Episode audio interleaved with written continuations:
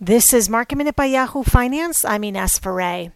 The markets ended mixed today with the Dow down about four tenths of a percent or down about 130 points. The S&P down one tenth of a percent. The Nasdaq relatively flat. The Russell 2000 today was down more than one and a half percent.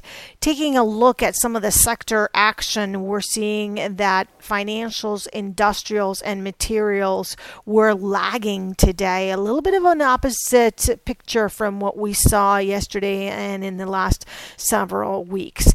Meanwhile, communication services and technology were in green territory. And then looking at some of the stocks that were in the green, those include Apple, Microsoft, Facebook. Tesla was down about 4% today. Nikola was down also after announcing a stock offering. Meanwhile, Nokia was relatively flat. Nokia plans to cut some 10,000 jobs worldwide in order to slash costs. For more market minute news, head to yahoofinance.com.